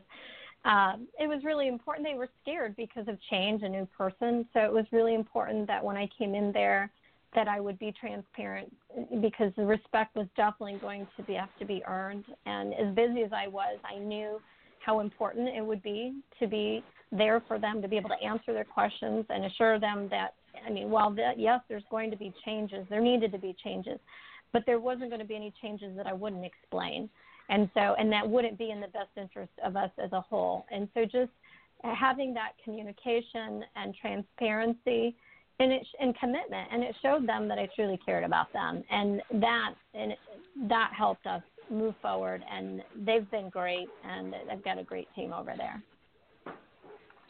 That's fantastic. Okay, Right. so yeah, I'll I'll I'll I'll ask one question, then I'll ask the last questions, and then we'll go to commercial and bring Holly's surprise guest on. So my second to last question is: Is it true there isn't anything more in Indiana than corn? Well, you know, maybe if you'd asked, you know, a few years ago, it's but it's not true anymore. I'm telling you, we are moving up. we are we are getting to be cutting edge. You would be amazed. You got to come to Fort Wayne. There's been lots of hot development. No, actually, you know what? There has been a lot of downtown uh, uh, improvement and growth. It's been a kind of exciting thing to see here. Indi- Indianapolis better watch out. Yeah, I spent ten years living in mid north north central Indiana, and yeah, there was only corn. so, All right. Well, so maybe if you go to the outskirts of the county, there's corn, but we like corn here. we like it. Yeah, okay. so then the Uh, I last think, question. Fred, you're thinking of Iowa. Iowa's all corn. no, Yeah. I was Okay. in L- L- L- Lay Flat, La- uh, Laugh a Lot, or otherwise known as Lafayette. And believe me, you Oh. went five miles one way or another, you got lost in a cornfield. So yeah, I know. yeah. Spent ten years of my life there. Got a daughter too. Um, We're way better than Lafayette. Okay, so people, so if people have comments about that, then how do they get a hold of you to express that, Amanda? Well, so you can find me on LinkedIn uh, under at Amanda Tokus or uh, at Amanda at thefranchiseconsultingcompany.com. Thank you, ma'am. Um, so actually, I do have one last question. Sorry, I forgot about it. Mm-hmm. I'm going to get killed for this one.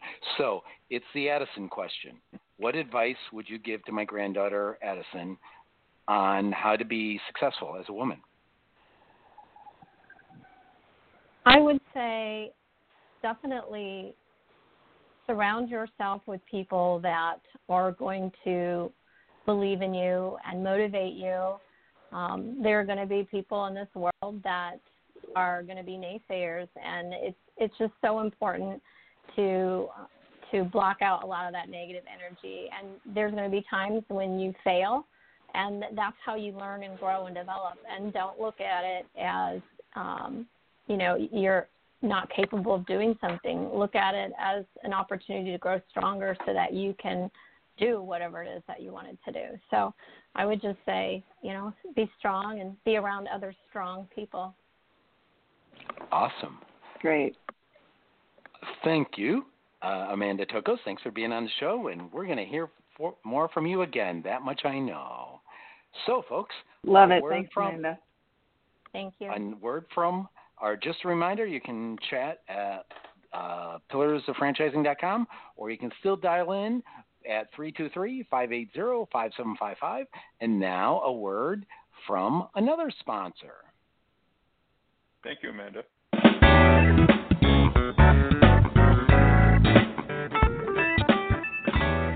Zarian Firm International Business Brokers is truly unique in the business resale space. While the average business broker uses one standard multiplier across all businesses and industries to value a business, Zarian Firm is the only business brokerage that looks at the five factors of distinction in each individual business. This gives our sellers a true value and our buyers a fair price. Zarian offers sellers the choice of three marketing packages based on how quickly they want to sell their business but all of our businesses sell 33% faster than the industry norm. Zarian Firm International Business Brokers connects premium investors with validated business opportunities.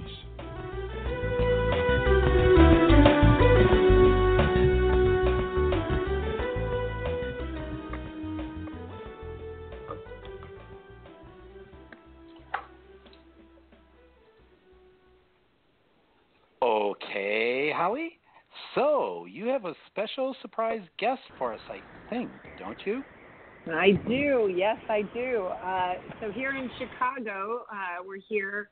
Um, I'm here with um, the St. Gregory Group and uh, working with some investors as well for some aspects of my business that I'm developing.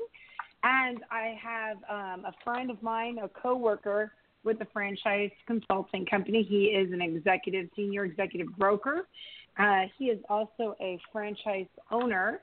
He is um, not just uh, one franchise, he's multi-unit uh, owner and a new and emerging brand. So there's a lot that we want to talk to him about in, in that area. But he also comes from the back side of it. He he's done a lot of development and um, he's done operations for some major brands and uh, before that you know he did all of his own business uh you know as far as some construction work some uh flipping houses uh, and ran a lot of crews and you know just really has a great background so i thought it would be a really interesting uh take to hear you know why he went into franchising from being a business owner and what he feels the value is in working with a new and emerging brand, and, and maybe what are what are the what are the downsides of that as well. So, Andrew. Yeah, yeah. Thanks, Holly. So, I guess there was. A, I've been listening in, and I know you guys have been chuckling back and forth about Holly's questions. Um, so I didn't know if that was a question, Holly, specifically, or if you were uh, making me feel good about myself. But um, regardless of that, I, I appreciate that. So, is there something specifically um, that you guys want to talk about, or you think your listeners would want to would want to hear from me with with my diverse background? Yeah, why, why did you choose last, to go into franchising? Time out. Your last name would be good, and then since this is yeah, that, that, that weather, Fred, uh, that's so oh right difficult. so what's your last name first? So, so my last name is Soule, like I've got soul with an e at the end. Um, I'm actually in Chicago, as Holly said, and the weather is perfect. I'm from the Philadelphia area, or I live in the Philadelphia area now, so I'm not sure what the weather is there. It's probably similar to here, I, I would hope. Now Good. you can Andrew, ask tell- Holly. I am. I see you on camera here, whatever. Uh, Andrew, so tell us why you chose to get into franchising. Um, you know, obviously you've done your own businesses for a long time now. What what was the draw, and and what made you take that leap? Sure. So, you know, a little bit goes back to my background. I have started a few businesses on my own, um, kind of businesses that only ran if I was there, kind of 24/7. And as rewarding as that can be, it, it, it's also, uh, you know, kind of a grind. And you have your good weeks and your bad weeks, as, as any business owner does. Um, but I was always intrigued about franchising and the model and the, really the support that comes with being involved with a good franchise brand is amazing. You know, you have these subject matter experts whose only job is to help you become more, you know, more successful.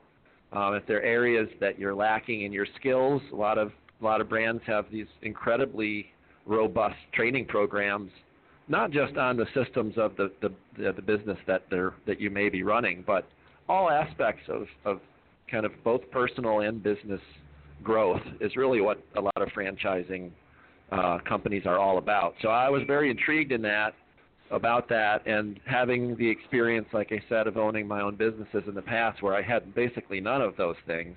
Um, you know, there's just a, t- a ton of value. I always thought um, to that, and then I worked in in operations corporately in franchising, so I was able to actually not only learn a lot of those those things, but it was my job to work with the franchisees to help them, you know, and they, they grow grow their businesses and be more successful in their businesses too. So um, I kind of thought that this was cool, and then I had the chance to actually learn it from the inside and about this, you know to talk a little bit about where I am now with that. Um, I have a friend that, and now a business partner who we've been talking about. Um, wouldn't it be cool if we owned our, you know owned something ourselves? Uh, so we we talked about that on and off for years, and we finally about a year and a half ago decided that it was time.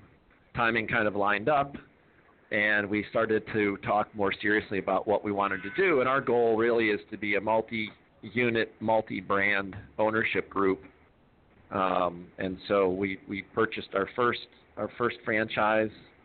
Um, and we're actually in the early stages of that. Um, we're we're about four weeks from opening. We're in, we're in construction now, um, and we have a pretty robust development plan over the next four to five years. So we're learning a lot as we go, and you know one of the one of the key things that we actually were looking for. We both both my partner and I have business ownership background. Um, we wanted something that we were kind of had an early adopter situation where we had the ability to sort of own a market and develop a market. Um, we feel that there's a lot of benefits to doing that. But it, I would say for someone listening that's maybe not considering multi-unit ownership, whether you're single unit, three units, or ten, um, depending on your background and your skills, and depending on it, if you have a partner or not, you know, those are all really important things to think about. And so we put a lot of thought and time into what is what is it that we want to do. And so for us, having sort of that green field, green pasture ab- ab- ability to own and, and run a market and put a lot of hard work in on the early side that hopefully will pay off down the road, um, you know, is something that we're we're in the process of doing. Ray, Was go that ahead. long-winded enough answer? Uh, Oh, that was excellent. Do, and will you tell our listeners you have ten, um, the rights to ten, um, Andrew? We do. We have we have the rights to ten in the greater Philadelphia um, suburb market. Not it's not in the city. It's a kind of a suburb um, market. So yeah, we have 10, 10 units. And that's uh, and can you tell everybody the brand? Sure. Yeah, it's Tough Mudder Boot Camp.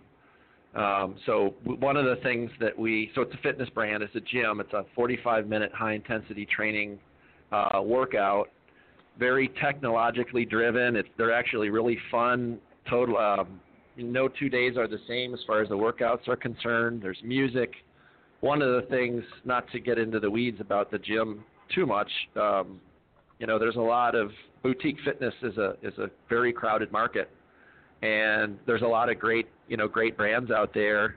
Um, one of the things we liked about Tough Mudder Boot Camp, other than having incredible brand recognition, um, was the workout itself is a little different. Um, we don't have, for example, we don't have um, a row of treadmills and a row of rowers. It's more of an open concept, and we don't. It's more of a functional workout. We don't have heavy weights. Um, no one's going to get hurt lifting heavy weights over their head or doing anything crazy, despite what people might think about Tough Mudder um, being a crazy mud event. It's more about the vibe that you get when you do an, uh, a race like that, or when you're with a group of people that you find that you have a lot of alignment with, even though you might have a diverse background set. Um, there's a there's a really positive energy that comes from doing an event like that, and that's the part of the tough mudder that we brought into the gym. Um, so it's a very communal, very positive, very motivating kind of team atmosphere that's kind of baked into all the workouts. So uh, pretty excited about about that part. That's an awesome. interesting name. Uh, it, it reminds me of a restaurant that I uh, that I, don't, I think they're still here around called Mother Tucker's. Careful how you pronounce it. You're just making it really difficult for me to stay quiet here. I can't do it either. so, yeah, so funny about that. but uh, uh, Greg, can you you uh, can you uh, carefully pronounce the name of uh, of your uh, new enterprise and give us a little uh, idea about the background on that? Yeah, so it's Tough Mudder, like the events business, the uh, off the uh, obstacle course race, Tough Mudder, and it's boot camp. Is that, so Tough Mudder Boot is Camp. M-U, is that M U D D E R? Yes, M U D D E R. Oh, okay. All right. I just wanted to make sure. I thought it was, you know, if you listen to it, I mean, it sounds like tough mother. and hey, there's another word that it sounds well. like. I just wanted to make sure I had it. And, and I, you know, so you're you're at the exciting part right now of getting started. That's that is so cool, and I I think that uh, uh, my partner was my wife when I when we started 15 years ago, and that was so exciting for us to, you know, to, to we we went out shopping for office furniture and you know signs and, and all kinds like that. It's it's such an exciting time in the franchise, and, and I, I hope you're enjoying it as, as, as much as you sound like you are.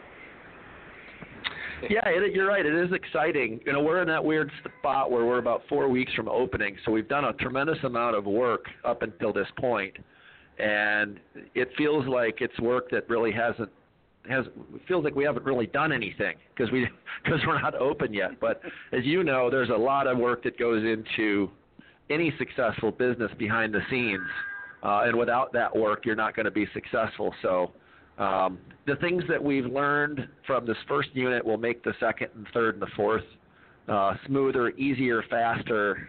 Um, you know, I, I hope that we continue to evolve and improve our systems and processes as we move forward. So, yeah, it is very exciting. Um, you know, it's funny. One of the things that we talk about, you know, I also, I'm also a consultant with Holly, and one of the things that our clients ask us a lot are, you know, explain semi-absentee and absentee models. And one of the things that we looked for as well was we wanted a semi-absentee or possibly absentee model, meaning once it's built, you can hire management and step back from the daily operations. And I was just talking to my my partner Jeff last week about that, and um, obviously there's an ebb and flow depending on what specifically is happening with the business, but um, it certainly is not not absentee or even semi-absentee at this point because there's so many things to do. And I think that's kind of a, a key thing for people to learn is, you know, this model particularly, um, once it's up and running, yes, it will be, it will run on its own. I won't have to be there. We will have a manager and head trainer and trainers and staff that's, that are trained, but there are certain times in any business cycle that, you know, that's not the case. Um, and that's not the case for us right now. We're putting in a lot of time and focus to get things right and and to get the right people on board from a hiring perspective. And really, nobody's going to do that better than yourself. Um, obviously, in two years from now, if we have layers of management, hopefully they're taking over those things. But it's a lot of time and effort and work today. Definitely.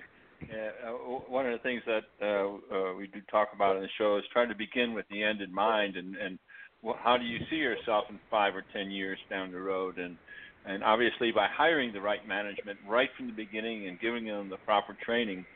Um, you know, one one of the things I was told because uh, I said my goal was to eventually walk away from the business, but uh, I was told I couldn't. You know, it required my uh, you know my attendance uh, in the office all the time, and uh, mm-hmm. it, I, I certainly didn't uh, uh, listen to that because uh, when, when I was hiring the, the, the people that uh, work for me now, uh, I, I did hire them with the end in mind for them to begin to to manage the business for me. But in, in one way, they were correct because I like what I'm doing so much. I don't think I want to walk away with it. I, I just really, I really like it, and I love going to work, and uh, I love like just like I love you know hosting this show. It, it, it's it's a lot of fun, and uh, right.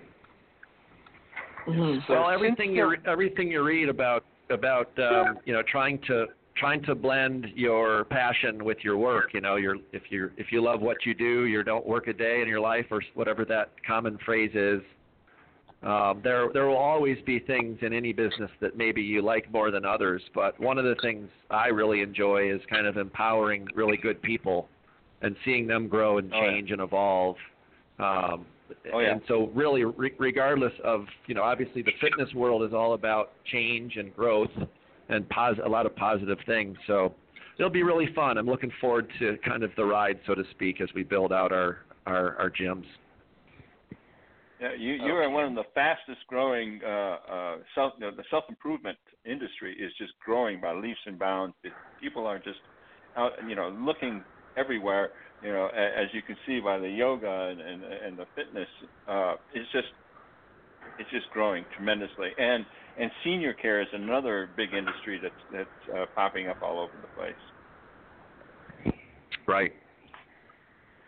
So I'll jump in here with a, a, a question now. Since you obviously are helping people get franchises, and you just you uh, buying into that, you come at this from a, a dual point of view. So my question is: is is your um, we're going to go back to the FDD question. What, as a somebody who's buying a franchise as well as a franchise consultant, what three items would you recommend people read first? First. Yeah, I heard you ask Amanda that, and I actually, I actually have maybe an answer that you'll like or maybe you don't like. you probably like any any of the answers. Um, so depending on I think that depending on whoever whomever is reading the FDD, um, and depending on whether it's the first time they've read one or if they've read many, um, you know, as a consultant, our goal is to try to find what's right for you. Um, that's the whole point, right? Is to try to to try to understand what your needs are, and then we we go back on our vast knowledge of these businesses and we say, well, I think based on everything that I know, this is probably the right fit. And here are the reasons. And so when someone's reading an FDD, um, depending on what, where they are, what their experience is, what their what their abilities are, so to speak, I think that that would change for for someone. For me, I'm very financially focused. Um, I've read a lot of FDDs, so maybe my answer isn't the same as as some, but um, anything that, that talks about financial performance, financial statements, what's the initial investment. Um, so 7, 21, and 19 are, are kind of three of the, the, pop, the ones that pop out. Um, but really, there's you know all of them have their own level of importance. Um, a senior, you know, a brand that's been around for 20 years and has 500, 600, 800 units that FDD is very different than a brand that's you know in year one or year two with with less than 10 units. Um, quite often, those early brands uh, you know, just the nature of the FDD, have to have something in there. But um, you, I guess my point is you maybe maybe put less focus on on those items if the if the brand is in year one, right? If you're looking at a senior uh, a, a brand that's been around a long time, then those become very important. And you and you'll be able to put you know one company up against the other and look at their model and look at their margins and look at um, the scalability of it as well. If you're owning one, a good, a good example is you know if, if we're going to own three, five, or ten units of something, we might be we might be willing to take a lower return per unit if there are other elements that are important to us that are there versus if it's a one unit and I need to derive all of my income from this, then um, what is my top line realistic money that we could make? And then the other portion of it is this a territory based business that can scale with a lower upfront investment, or is this a brick and mortar where location is critical and the build out is, is really, really expensive? So, depending on what business you're looking at, I would say that that answer for me would change that's why I thought you may or may not like my answer.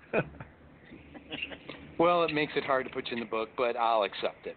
Holly, go ahead. and I'm sure you like item 20 as well, Andrew, looking at the attrition uh, of, of yeah, brand, sure. brands and how it changes. Okay, this is I, I'm going to go to maybe a harder question, um, and I, I hope it's okay with you, Andrew. But um, you know, I, I think a lot of our listeners out there are, you know, looking at emerging brands versus established brands, and there's definitely more risk involved in signing up with a brand that's fairly new. I mean, of course, if they have, you know, a lot of history in franchising and they've got a great operations and backing support, and that's a little different. But when you go into an emerging brand that's fairly new out of the gate, um, that has maybe some successful corporate units what you know, it, it, you're you're really kind of rolling the dice a little bit. You're you're putting a little bit of faith in that. I mean, obviously you get in generally cheaper. Um, you're not paying the premium price of an established brand, um, but you also are doing uh, a little bit of rolling the dice when it comes to not 100% positive how that brand is going to play out.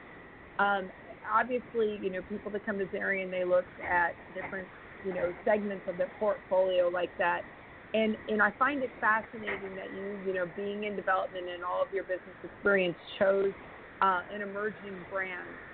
Can you tell our listeners a little bit about maybe some of the risks or maybe some of the the detriments of going in with a, a new and emerging brand, or maybe even just some of the, the pitfalls that you've come across in your in your initiation with uh, with Tough? Sure, um, great question. Um, you know, anytime you're doing something for the first time, whether it's opening your own, you know, our, our own first unit or Tough Mudder Boot Camp rolling out a national expansion, you're going to have growing pains. You're going to have things that maybe you thought made a lot of sense in your, you know, day one that by the time you you have some real experiences don't make as much sense. And I think one of the one of the big keys is in this kind of a situation with an emerging brand is um, how open are they to feedback? And do they look at the franchisee as a true partner, especially early on? Um, do they look at the, that relationship like, in, my opinion, the, uh, uh, in a healthy way, should be, hey, you're going through this real life stuff. Um, we really need your help and your feedback on what is working. And if something isn't working as well as we thought, what, what are you, you know, what do you think need what do you think we can do to, to fix it and change it and improve it? Um, so yeah, there is a little bit of rolling the dice, so to speak.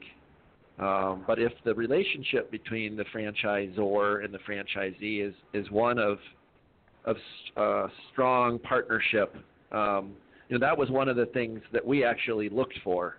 We wanted to have kind of our hands in sort of molding some aspects of a brand.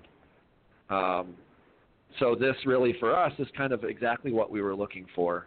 Um, there are things in an emerging brand that they just don't have yet. Um, most companies sure. in year five or ten, the reason they have those things is because there was somebody, there was a group early on that said, "Hey, we need it to be done this way, and here are the reasons why." And they said right. that's really interesting learning, and they made that part of their policy and procedure. and so we really we really um, are looking forward to sort of being in this stage and kind of putting our thumbprint, so to speak, uh, in some fashion, hopefully positively, um, for Tough Mudder Boot Camp. Well, that's fantastic. I'm sure you have, uh, you and your partner have much to add to the brand as well as as they continue to grow. And I and I think uh, do really well. How many how many units have been sold with Tough Mudder? I know they're you know brand new. Yeah, so it's so I'll, bust, I'll, I'll kid you a little bit. So it's Tough Mudder Boot Camp. Totally different than Tough Mudder, right? Tough Mudder is the um, parent company. They're the events business, and Tough Mudder Boot Camp is the gym. And I like to I like to poke fun at people because, you know, again back to your emerging brand question, um, to get people to understand that it's Tough Mudder Boot Camp and we're actually a gym, is part of the branding challenge, right? Is to get people to know that this is around. There are other really successful fitness concepts that people just know by name and they know exactly what it is. We don't have that luxury yet, right? Of of people think how, how what the heck is this? And so to answer your question, um, right now there are four open units. Boston, it's actually Burlington, uh, outside of Boston, Las Vegas, Houston, and Denver just opened. And then uh, Beaverton, Oregon is going to open in about three weeks, and then we're going to open in about four. Uh, and then there's a handful that are that are you know about a month away from breaking ground. So uh, I don't have an answer to you for you about how many units have been sold company wide, but right now there are four open, and there'll be another four open, including ours, in the next uh, next month or two. Mm, awesome. Yeah. So I, I do apologize about the about the comment. I didn't know there was a difference because I didn't know what Tough Mudder was. So that there's my ignorance, you know, right out there. I didn't either. So you know, maybe it's not our ignorance. It's maybe it's they're missing something. But that's beside the point. it's collective ignorance. There we go. Well, that's why we're we have the pillars of franchising to educate and entertain and wipe That's out right. ignorance. That's why we wear hats. That's that's right. Well, I there are there are a a- lot of people out there that have heard of Tough Mudder and and are hugely um, whether it's Tough Mudder or all the other obstacle course races. Uh, it, you'd be surprised at the following and the, kind of the passion. It's it's really incredible how how people uh, you know there's actually there's a lot of stats. There's a lot of people that have tattoos of the Tough Mudder logo and uh, so anyway, Mm, it's, it's just hyper. It, it's on the top of my my um, my brain list today because we um, we're going down that road of educating the public on on Tough Mudder Boot Camp. And one of the things we hear all the time is people call it Tough Mudder, and they're two separate. Uh, very similar. Obviously, there's the name recognition, but they're two different businesses. So Gotcha. anyway, Yeah. Keeps coming close, but not quite. He hasn't said it yet, Fred. I know he's come close, but don't give any hints. Like I said, he's come I'm close. not doing it. Ray, come on, see if you can smoke it out of him. um, you know, I'm making to play that clip, so he's come real close. Go ahead, Ray. Ray ask Come a on, question. Ray, you can do it. Yeah, you can do it, Fred. No, come on, dude. So- You got the next question. I, I, So, so if someone is interested in a tough mudder, I'm having a hard time saying that. Tough Mudder Boot Camp. How do they get a hold of you, Andrew? Well, I don't know how to help you out if someone wants a tough mudder, but I can help you out if they want a tough mudder boot camp. Yeah, okay. I knew sorry. that was coming. I knew that was coming. hey, I've been on this. I've been on this pho- on this call on this call uh, a long time. I feel like I can joke with you guys now. Um, so my my Oh, yeah. address, email address is Andrew at the at either toughmudderbootcamp.com or it's Andrew at thefranchiseconsultingcompany.com. Awesome. Well, I'm going to smoke it out of you. So, when you have a, um, a situation where you want to draw people into your uh, into your business to create awareness, and what's that other word that you would want to do? How about your company? Mm, Mm, marketing, sales. What? I'm not. I'm not There following it you. Ooh. I did the it. M word.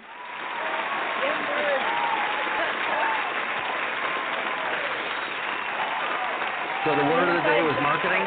Your That's Yeah. always the word of the day. Fred cares about how about do you marketing. market your business?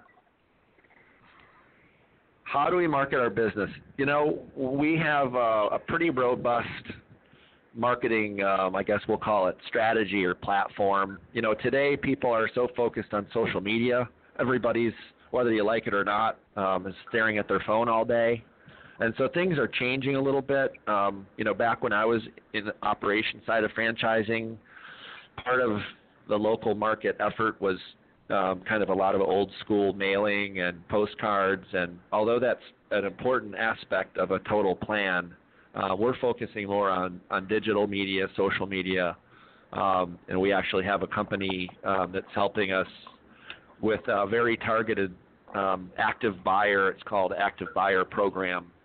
Um, that will focus our, our, our online advertising dollars uh, that focus towards specific people that are showing online as, uh, habits that would that would um, tell us that they're interested or in market to join a gym or start their health start becoming more health conscious if that makes sense so Yeah. and the typical website websites and other stuff too but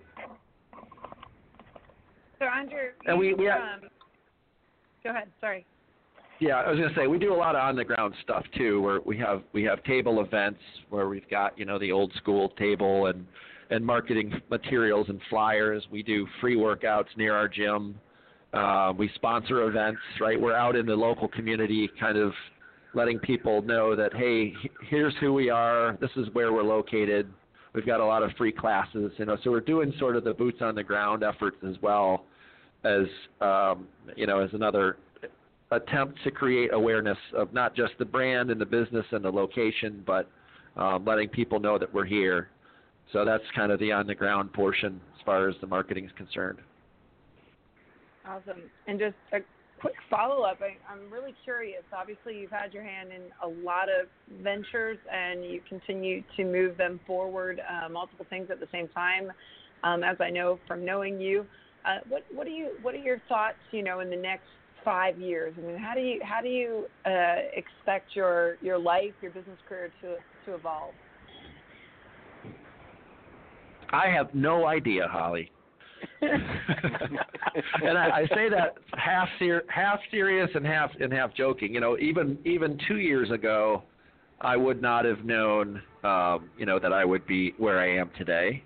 Certainly, ten years ago, I was doing something completely different. So I would like to believe that my my life and business life will continue to evolve in ways that I, I probably can't see today. Um, you know, one of the things that one of the reasons I got into franchising um, kind of this time around was to make some changes from what um, what ways that I've done things in the past.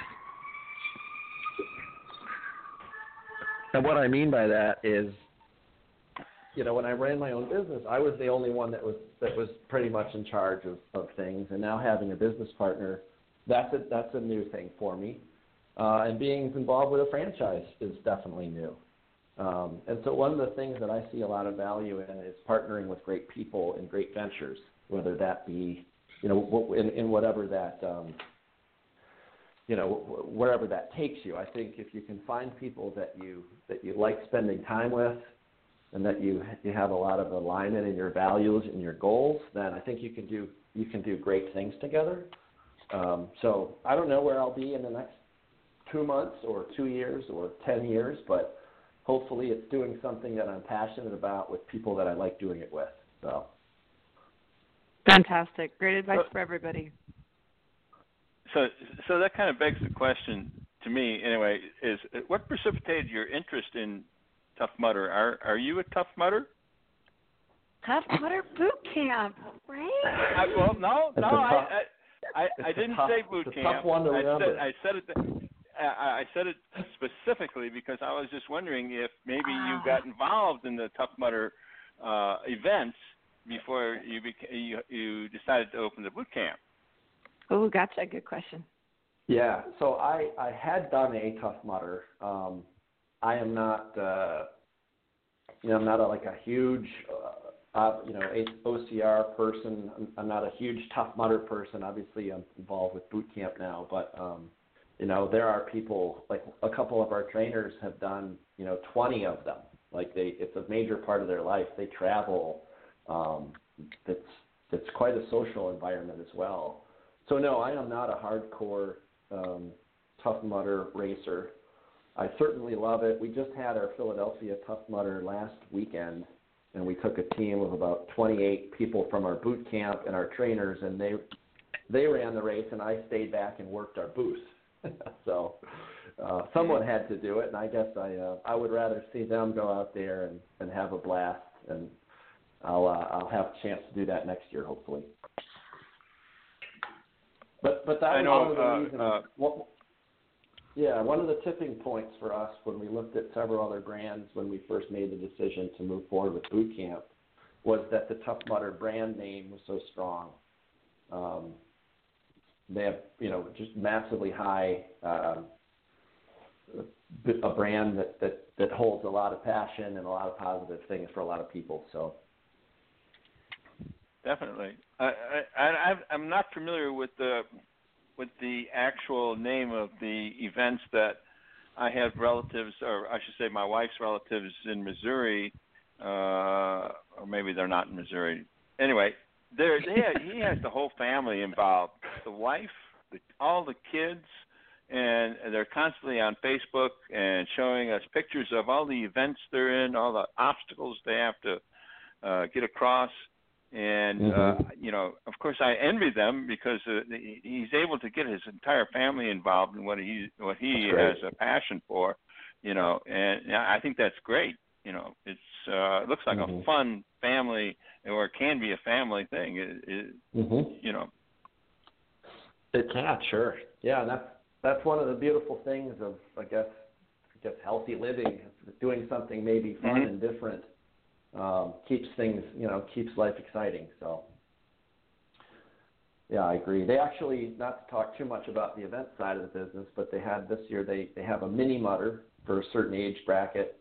Um, I, I forget the ages.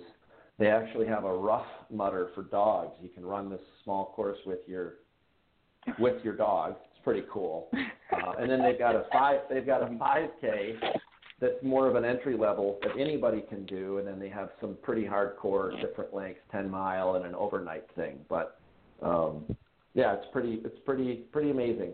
Thousands and thousands of people do do each of those events, and hopefully the boot camp um, the boot camp name can get established so people can think whether they've heard about the Tough Mudder race or not. Maybe they've heard about the boot camp. So that would be the long term goal, I guess. Okay. we, so we we've I got, got the last. uh, just to, I get ahead, the last Fred. question. So I get the last question because after that we have to do our final commercial and then skaboose. Whatever the hell I said. So my last question Yeah, is good. you're you're going into a I, an athletic franchise. What type of athletic pass do you have? And you got about 45 seconds to answer. Maybe a minute. Sure. Well, I, I actually have I actually have a pretty interesting athletic past, but you know whether you have an athletic past or not, um, you know you could own really just to talk about general franchising concepts. You know I could own a restaurant, a franchise restaurant, and not be a chef or not have much restaurant experience. Just have to eat. right? So, yes, I have an athletic background or past or whatever, but um, you know that that really had nothing to do with the decision for us to you know become franchisees and, and specifically own Tough Mudder Boot Camp. Although it is a passion a passion of mine of, of fitness and healthy living and um, you know all that positive positivity that comes with it. Okay. On that note, we'll thank all of our guests uh, and take our last commercial. Caboose. Ever wonder how successful business people get educated about franchise business options? The Franchise Consulting Company is a group of over a hundred franchise professionals with more than 2,000 years of franchise experience. We help our clients select and investigate franchise companies. And like a realtor, our services are free of charge to you. Our fees are paid by the seller. Reach out to us to learn more and get a free copy of the Franchise MBA, the number one bestseller and highest reviewed book on Amazon in the franchise category. Our website is thefranchiseconsultingcompany.com or feel free to call us on 800 321 6072. Thanks, Nick. Thanks, everyone, for being here. Go be profitable, and we'll see you next week.